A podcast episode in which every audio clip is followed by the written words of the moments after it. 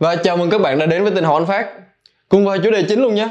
Các bạn đang có 11 triệu 11 triệu Để mà build PC Gaming. Nhưng mà các bạn chưa biết phải build cái cấu hình như thế nào. Linh kiện nào nó sẽ phù hợp nhất cho cái nhu cầu gaming. Vậy thì hãy cùng tham khảo ngay cái cấu hình của ngày hôm nay nhé. Với cấu hình của ngày hôm nay, Ngoại trừ các đồ họa ra thì các bạn sẽ có được một bộ PC hoàn toàn mới. Giờ thì intro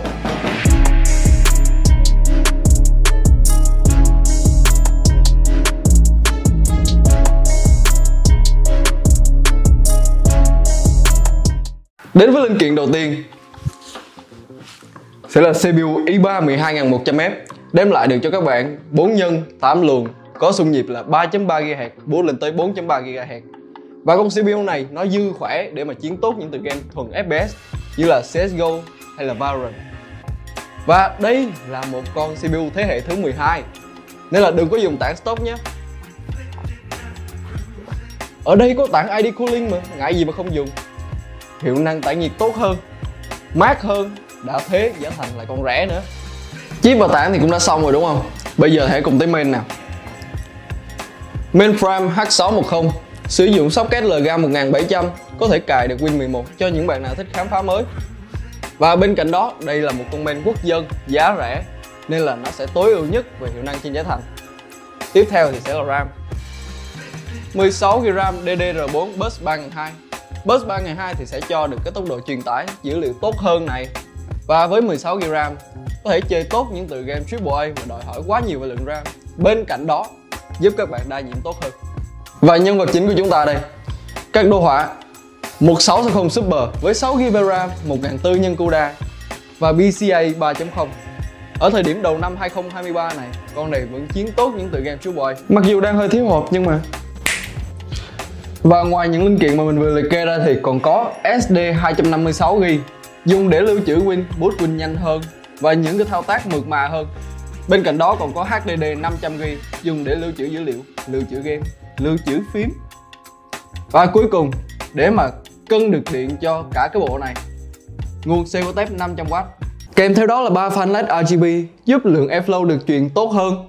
Và vì nó có RGB nên là sẽ làm nổi bật được những linh kiện ở trong máy.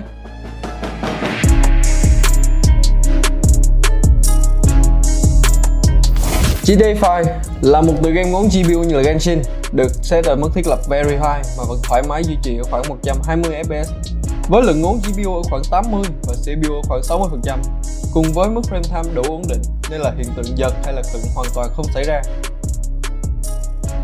I3 Gen 12 là một sự lựa chọn sáng giá dành cho một bộ PC dùng để chơi game FPS như là Valorant, ở trong tầm giá dưới 15 cũ Game FPS thường chú trọng thêm một chip để tránh xảy ra hiện tượng giật lắc lúc combat hay là xả quá nhiều skill.